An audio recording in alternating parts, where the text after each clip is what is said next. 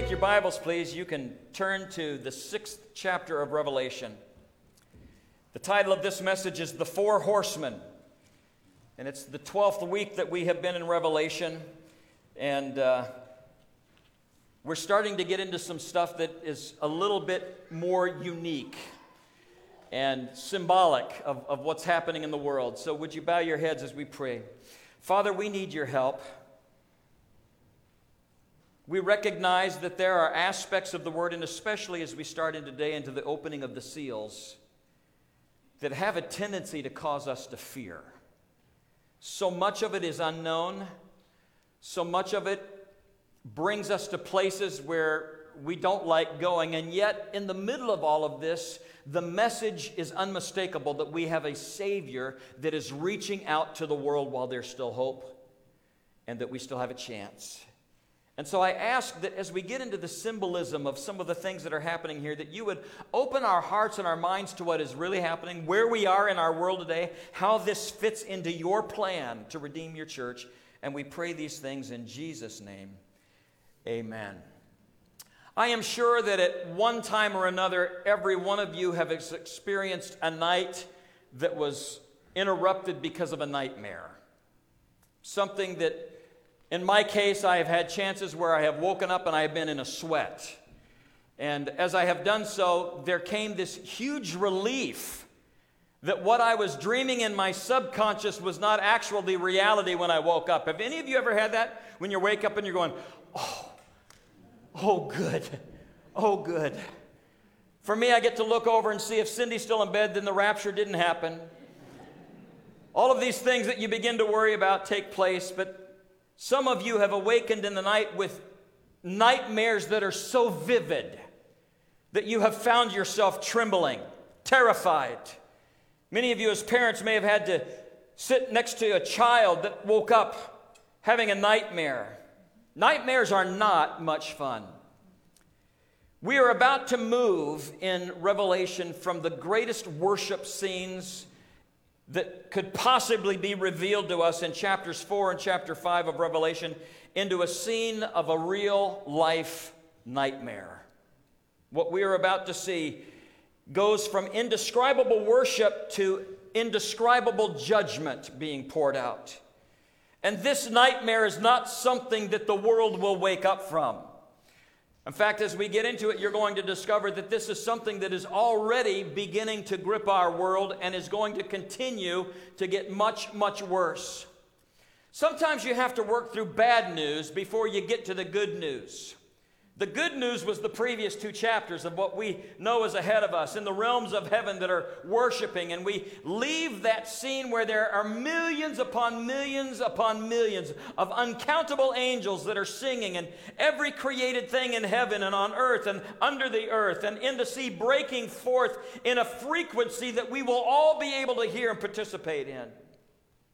We move from the imagery and the glory of the throne of God in chapter 4 and the magnificent image of the triumphant Lamb who walks to the middle of the throne and takes from the Father the scroll in his hand. We begin to see that the scroll has seven seals on it and it's written on both sides. And the scroll, of course, as we discussed last week, is the will of the Father. It's, it's being poured out on the earth. It's the story, the narrative, the unfolding of the end of the earth and the end of human history as we know it. And it's in the coming of God's kingdom. And Revelation 5 7 says this He, the Lamb, came and took the scroll from the right hand of him who sat on the throne. And when he had taken it, the four living creatures and the 24 elders fell down before the Lamb. And we recognize as we get into this sixth chapter that the Lamb that we're talking about is Jesus who took upon himself all of the sins of the world, all of the sins of humanity for time and eternity, and completely satisfied in that moment the divine justice which was required because we know the scripture says, for the wages of sin is death. So Jesus, in a substitute role, took upon himself our sin and the death that we deserved, and he alone now is worthy to take the scroll. And he represents to us that the greatest power in the universe is the weakness of sacrificial love. He took my place and made it possible for me to choose Him as my Lord and Savior so that I might escape this unending nightmare that's about to take place and escape an eternity that would be away from Him. So, as we approach this sixth chapter, we have now seen that Jesus alone has the power to superintend the end of human history. And that is where we go as we enter into the sixth chapter of John. John's revelation today symbolized by one of the most famous images in the book of Revelation, the four horsemen of the apocalypse. Now, I discovered a couple of weeks ago that when I just begin to describe the four beings, living creatures, that people instantly begin to take your phones and you're looking down trying to call up the images of what that might have looked like. I, there was, I mean, uh, you could see faces all over the place, whoop, right down to their phone. And so we decided today that we would go ahead and put the images for you so that you can keep your eyes on the message and put these images up for you today so that you might be able to get a glimpse of the imagery of the four horsemen of the apocalypse and the things that are taking place there. If you were to take a close look at this scene, this artist's rendition is not only of the, the four horsemen, but of the, the unending pain that is about to be poured out upon the earth because this is the stuff that nightmares are made of. And the picture that is up now shows the image of the four horsemen represented in each of the first seals that will be broken. The far right is going to be the white horse. Then it's going to be the red horse. Then there will be coming of the black horse. And then there will come the last of the horses, the pale horse, pale as death itself. And these four horse, horses are going to represent the first four steps of God unfolding human history. And as Jesus breaks these seals and begins to loosen the scroll, he will eventually get to the seventh seal and break it, which you must understand that all of these are God's response to a world that said no to him. All of this is in response to a world that looked at Jesus, knowing everything that he's done, and said, No, I don't want you. I reject the vaccine for my sin that is found in Jesus. And so these seals, in many senses, will represent the collapsing of humanity on itself in utter, in utter devastation as evil has its way. And so you need to know that as a backdrop for Revelation 6, we need to look at John 10 10 because it describes the job description that Satan and evil have had versus what the Lord says when He said, The thief comes only to steal, to kill, and to destroy. And so we are going to see what happens when evil has its way. And Jesus says, But I have come that they may have life and have it to the full. Here are the two choices. The only two choices that every individual on the face of the earth will make. Do you choose Jesus or do you say no to Jesus? And so, as we have this joy around the throne of God, we now see what happens when humanity pushes God out. How many of you know that we are watching this happen today? Our world today is doing everything in its power to shove God out. And we're about to see what happens when they can begin to accomplish that. So, if we could summarize before I begin, it would be this things are going to get worse before they get better. These four horsemen are telling us things are going to get worse before they get better. Let's jump into the word, shall we? Point number one, and we find in Revelation chapter 6, verses 1 and 2. I watched, this is John speaking, I watched as the Lamb opened the first of the seven seals. Now, if you'll remember last week, the Romans, whenever they made a will, it was rolled up into a scroll, and the seven witnesses had to, write, uh, to tie a little string around it, and then they sealed that. And so that's how we knew that the Romans understood that what was happening here was this was the will of God sealed in seven different seals. When I heard the first of the four living creatures say in a voice like thunder, Come! And I looked, and there before me was a white horse.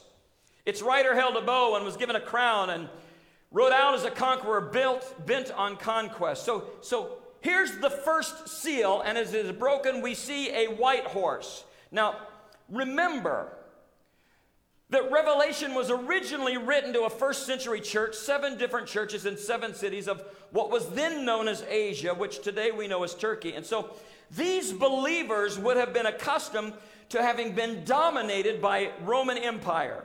But the Romans, if they had one feared enemy, it was the Parthians. The Parthians were known for their ceremonial sacred white horses. And so this is being spoken to a church that's been under a Roman Empire that has been pushing them. And to them, when they see this white horse, rec- they recognize that this may be the one thing that the Romans fear. Because the Roman armies, when they went out, their archers marched on foot. But the Parthians were such skilled warriors with a bow and arrow that they literally rode on white horses, and it took immense talent for them while they were riding on a galloping horse to be able to shoot arrows accurately at their enemies. So, look with me at a picture of the first horse with an archer riding on it. And so, to the churches that would have been there at that time, you can see this warrior sitting on a horse as it is moving with a bow and an arrow. This horse represents to us conquest and war. This would have been a reminder to the first century church that the Roman Empire, as mighty as it was, was vulnerable. Listen, every kingdom is vulnerable. There are many of us who are alive today that saw one of the world's great powers, the Soviet Union, that was founded on a Marxist ideology which impoverished most of its population, but yet had the ability to have nuclear arms developed, which could have wiped out every individual on the face of the earth. They had that potential. We actually, in our lifetime, saw that kingdom fall. Right now, China is becoming one of the new superpowers of the world. Their navy is now larger than the American navy, and yet, regardless of how big and powerful it becomes, that kingdom likewise is vulnerable. We have enjoyed our whole lives living in the security of America. But I want you to know today more than ever, America is vulnerable. There is not a kingdom on earth that man can create that is not vulnerable. And this white horse reminds us that no nation is without its vulnerability. No empire will last forever. The white horse reminds us that there will be a falling of every empire of this world when Jesus finally comes to rule the nations. He will rule and he will come, and those that feel most powerful will see everything crumble. We move to verse 3. When the Lamb opened the second seal, I heard the second living creature. Now, you remember those four living creatures with wings and eyes all over? Each one of them begins to speak here. The second one says, Come. And then another horse came out, a fiery red one.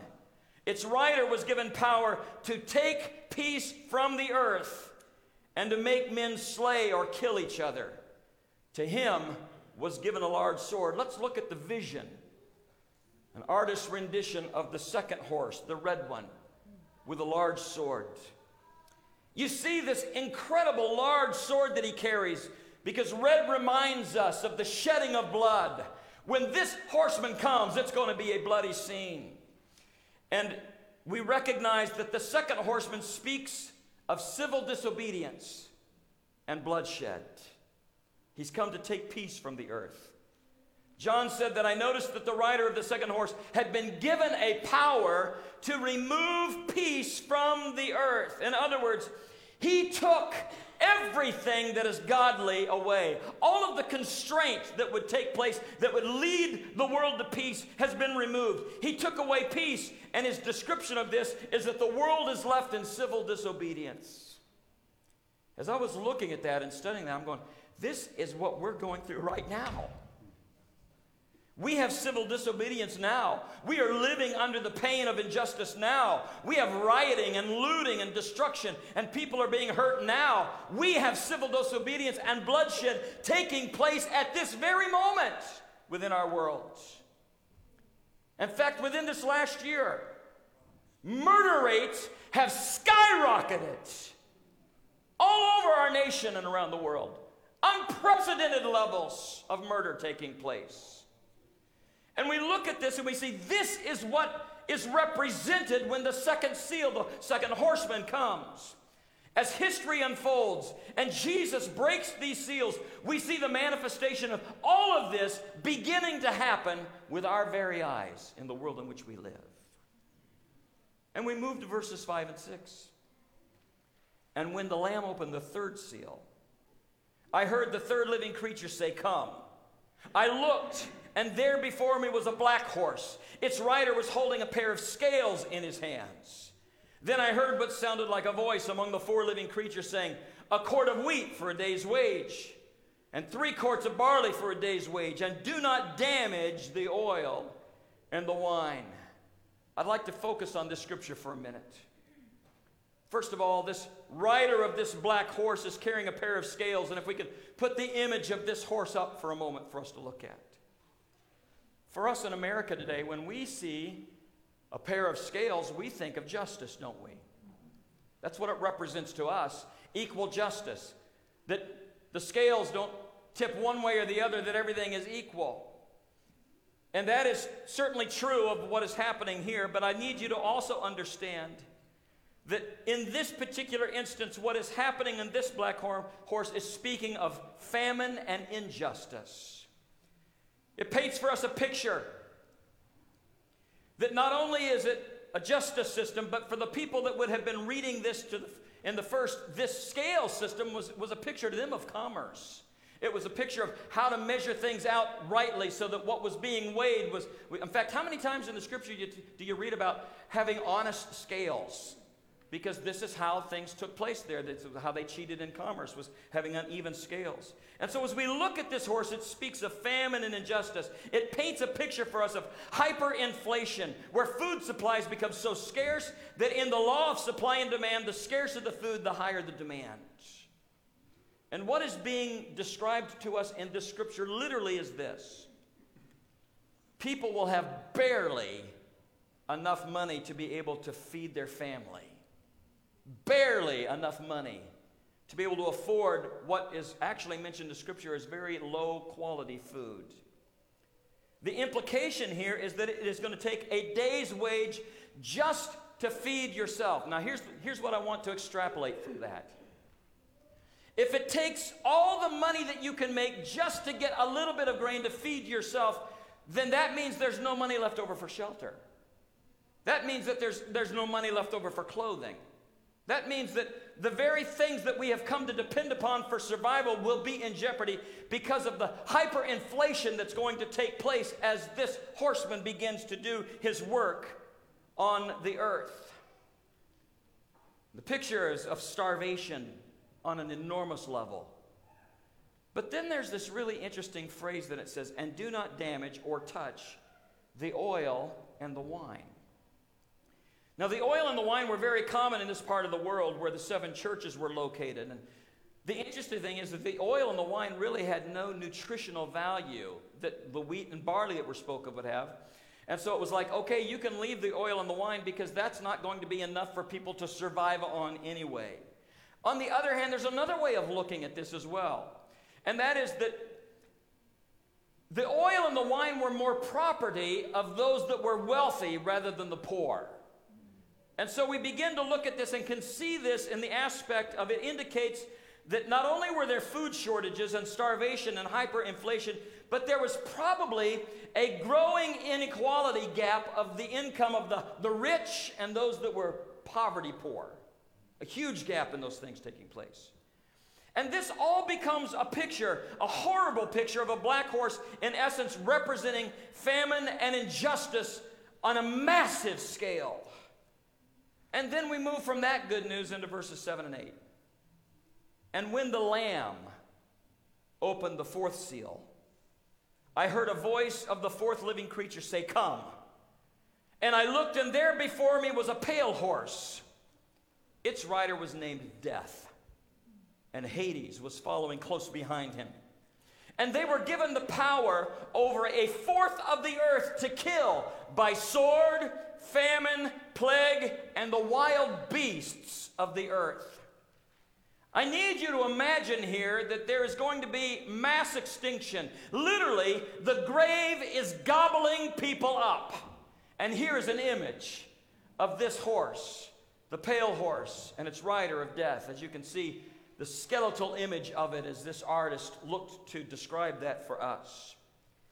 There is not going to be a literal horse in the sky, but it is symbolic of the fact that the fourth seal reveals to us something about the countdown of human history that, and what it's going to be like.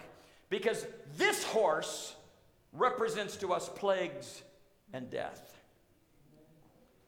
I find it really, really fascinating that we get to this particular port of Scripture in the middle of a worldwide pandemic, the likes of which we have never experienced in our whole life. And even though people may differ a little bit about the pre- precise interpretation of each of these horses, we know that we are living in a world where death is happening at a higher rate than it's ever happened before for all kind of reasons. So that brings us to this. Out of, out of these images that are revealed to us, what do we know for sure? What do we know for sure out of this? Dr. James Bradford, who pastors Central Assembly in Springfield, Missouri, I've, he's been one of the individuals that I have been studying as I've gone along in this. And there were some things that he brought up that I want to share with you today. He goes, How can we know for sure from the four horsemen of the apocalypse and the pictures of this incredible nightmare what is coming on the earth? Here's what we know. Number one, human history is not improving. Human history is not improving. In fact, the 20th century was the most violent and bloody century in all of human history. I mean, our technology is improving.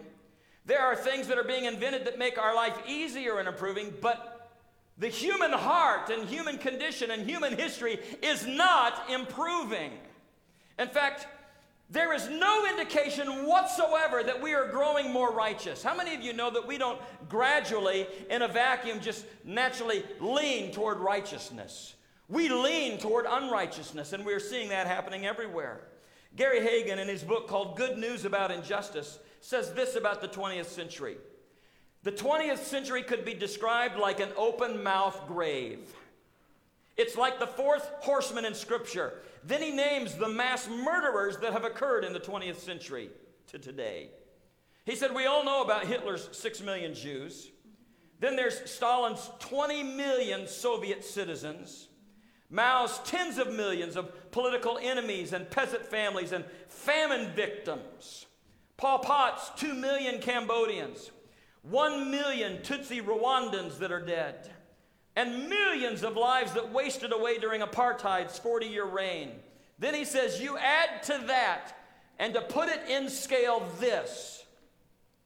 In the last 47 years since Roe versus Wade, 62 million babies have been aborted. We truly are living in an open grave of history. This is not a pleasant picture. This is a nightmare. And this is the peek at just the most recent century in human history. You cannot, in any possible way, see that human behavior is improving as we go farther along in history. In fact, I found it interesting as we have just gotten through a political day and age, as we've just seen elections and and you talk to world leaders everywhere, and when they are interviewed, they are asked, What needs to happen in order for the world to change course, in order for things to turn around? And here's the best answer they've got, and I've heard it again and again. Well, we need to learn to be nicer to each other. That's the world's answer. We need to learn to be nicer to each other. Let me tell you something. An unredeemed heart is not going to be nicer to each other. An evil heart is not going to be nicer. It's going to become more dominant. It's going to become more domineering. It's going to make a way for itself. This is why, if you've put your hope into a political system, you're going to be sadly disappointed. Now, I have done my very best to keep politics out of this pulpit. But let me say this if you believe for one minute that there is a man or a woman on this earth that's going to make things better for you by sitting in the White House, you are wrong. If you believe for one minute that becoming a socialist society and having the right people in charge, making sure we all get the right stuff, is going to answer all of your questions, you are sadly mistaken because the decision makers, if their hearts are not redeemed, have no ability to do the right thing.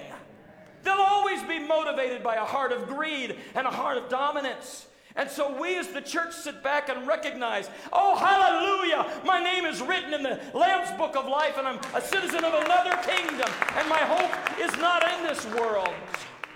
As the seals are broken, the problem is the human heart.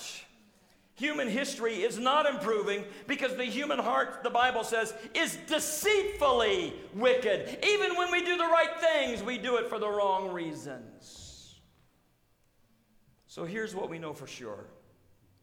As part of the nightmare of the four horsemen of the apocalypse, is that God at some point says, I'm just going to let the human heart go without restraint, where evil can do what evil will do.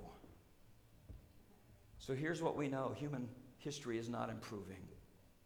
The second thing that we know from these four horsemen is that these disruptions will be increasingly global. You noticed how the pale horse is credited with bringing death and destruction to a quarter of the population of the earth.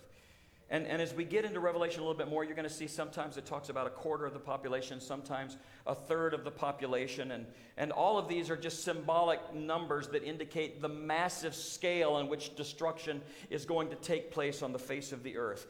It, it is going to affect worldwide and humanity wide is going to be infected.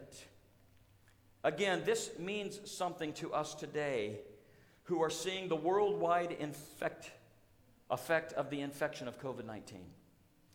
In my lifetime, I have never seen a natural disaster or a pandemic that has such global implications. And I don't know where you may stand on it, but it is globally, it is globally impacting everything.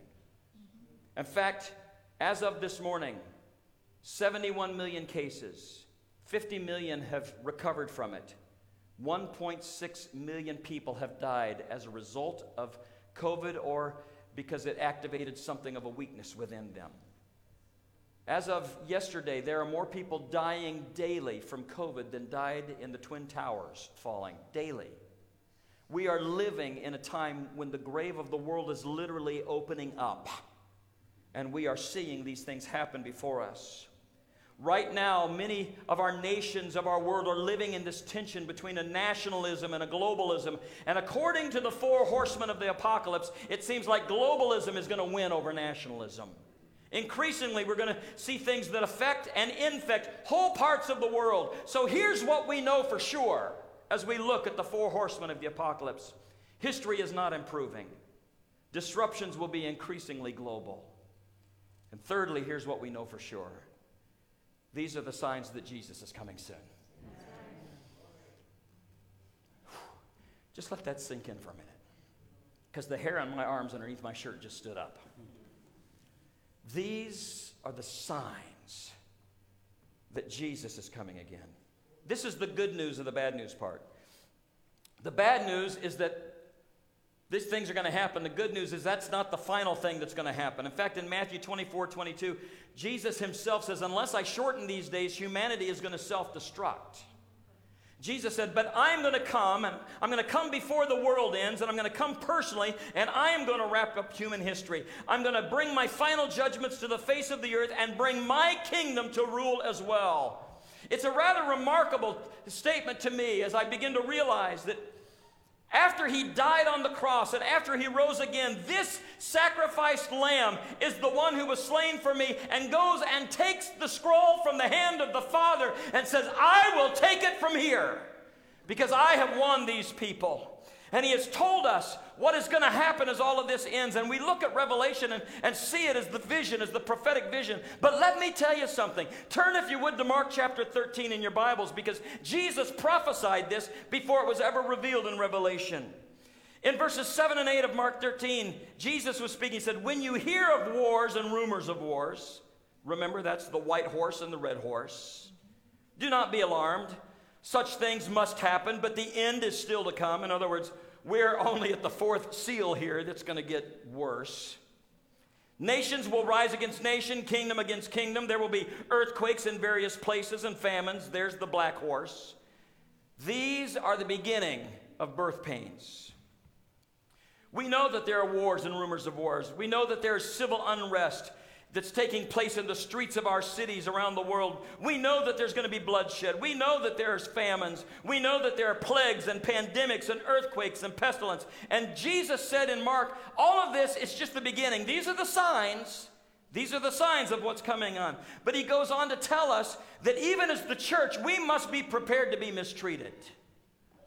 And you begin to look through what it tells us in, in, in Mark chapter 13, verses 9 through 19, and I'm not going to read that, but I want you to be aware of it because he tells us of what's going to happen. And so, knowing these things, we now go back to Revelation 6, verses 9 and 10 to look at the fifth seal. It's interesting when this fifth seal is open what is said. When he opened the fifth seal, I saw under the altar the souls of those who had been slain because of the word of God and the testimony they had maintained. They called out in a loud voice, How long, sovereign Lord, holy and true, until you judge the inhabitants of the earth and avenge our blood? How long are you going to let this go, Lord? How many of you have ever prayed that? Lord, how long is this going to last? How long before you step in and do something? How long before you bring this to an end? How long before we see you face to face? How long before we get re- rewarded for the persecution we're going to go through? And as you look at this, he says, Not yet.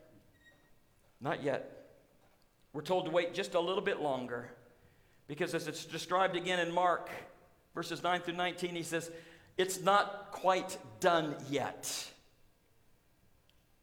And the good news of that is that there are still people who need to come to know Jesus.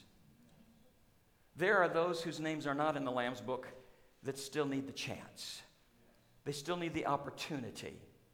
And you and I know so many of our family and friends that we do not, while there's a cry in our heart on one side, Lord Jesus, please come. On the other side, there's, Lord, would you please save them before you come? So great is his love for the lost that he tells the church, I know it's not easy, but not yet. This is just the signs of the time. Wait just a little bit longer. And then in verses 12 through 17, we get to the sixth seal. I watched as he opened the sixth seal, and there was a great earthquake. The sun turned black like sackcloth made of goat hair. The whole moon turned blood red. The stars in the sky fell to the earth as figs drop from a fig tree when shaken by a strong wind. The heavens receded like a scroll being rolled up, and every mountain and island was removed from its place. Then the kings of the earth, now here you're going to see a list that's given here of those who were in authority of the earth. Then the kings of the earth, and the princes, and the generals, and the rich, and the mighty, all of those who have held themselves up. And then on top of that it says, and everyone else, both slave and free. Where did the mighty go? They hid in caves among the rocks of the mountains. They called to the mountains and the rocks, Fall on us and hide us from the face of him who sits on the throne and from the wrath of the Lamb, for the great day of their wrath has come. Who can withstand it? There's coming a day when every knee will bow, every tongue will confess So Jesus in Mark 13 prophesies about the opening of these seals with very familiar language.